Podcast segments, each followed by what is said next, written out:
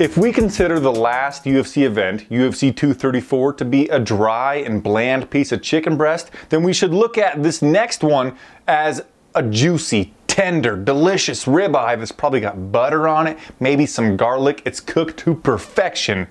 What I'm saying there, if you don't understand, maybe you're vegan or you don't like steaks, is that UFC 234 was not very good, although edible, and this next event I think is going to be fantastic.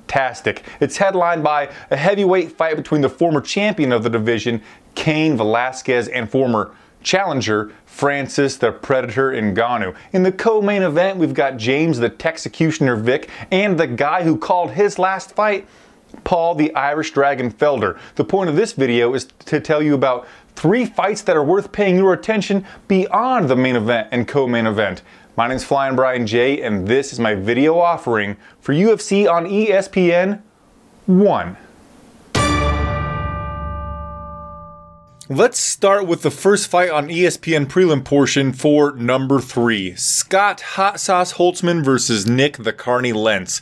Holtzman is a former hockey player, and his fights often resemble a hockey brawl, not in the aesthetic, but in what they do for the overall level of excitement for that event. He goes in there and looks to bring the violence. He has many tools in his arsenal good wrestling, great power in his hands, and is overall a really athletic guy. He recently joined the MMA lab and is currently on a three fight win streak, the latest of which was a third round vicious short elbow from the mounted position over Alan Patrick. Lentz well, there's a lot that could be said about this guy. He has been in the UFC for almost an entire decade. In that time, he has been awarded three Fight of the Night bonuses and one Performance of the Night bonus. His most recent victories are over Will Brooks via submission and Gray Maynard via head kick and follow up strikes TKO.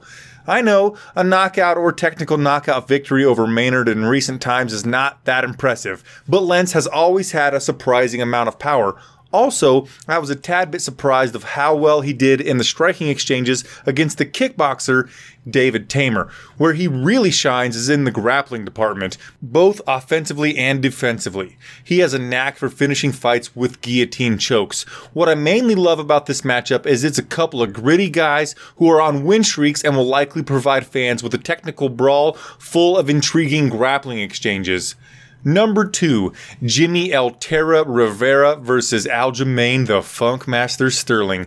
Both men have recent knockout losses to Magic Marlon Moraes, but have since rebounded. Rivera got a decision victory over John Dodson, and, and Aljamain has clocked in two W's, most recent, the modified knee bar over Cody Stamann.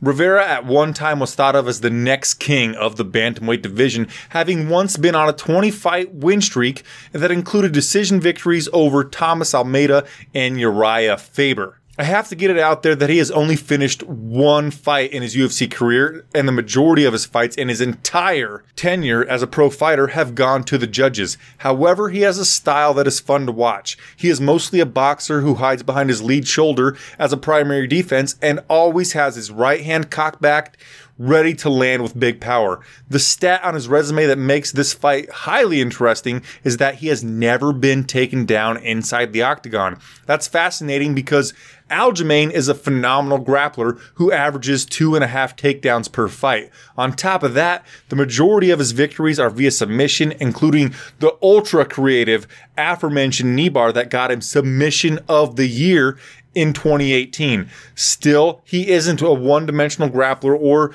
just a submission threat like you would think of Demian Maya as. He also has decent striking skills.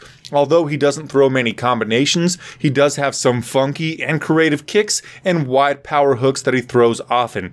I think this fight is going to be a game of inches, and whoever wins the takedown or not takedown game will likely win the fight.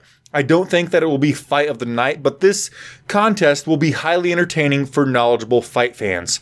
And number one, Vicente the Silent Assassin Luque versus Bryan Bam Bam Barberena. Luque has been successful seven times in the UFC and has a 100% finish rate for those appearances.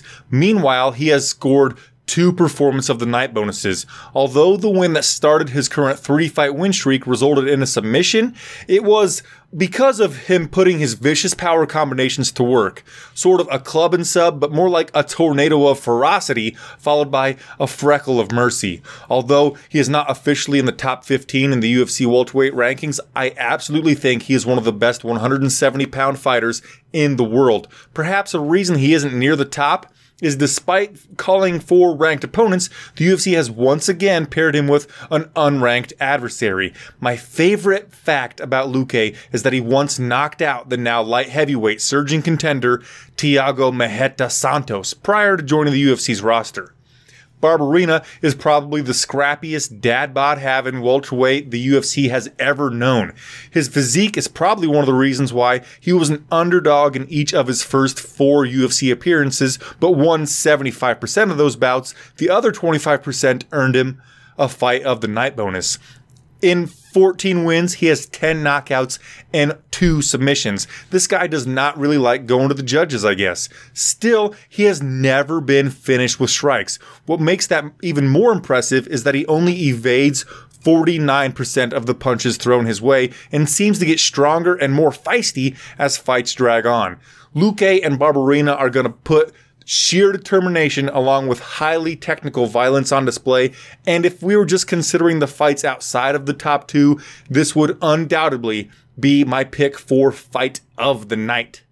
By now, you know the drill at the end of these videos. I'm going to ask you a question and then plead with you to give the video a thumbs up. So this time, who are you picking to win the co-main event between the Irish Dragon and the Texecutioner? Paul Felder or James Vick. Last time I looked, it was at a pick'em, minus 105 to minus 115 respectively. But who do you think comes away with the win? And also, will it go the distance? Please, please, please give the video a thumbs up, and I'll see you right here on this channel for the SB Nation MMA post fight show brought to you by Bloody Elbow and MMAmania.com. Namaste.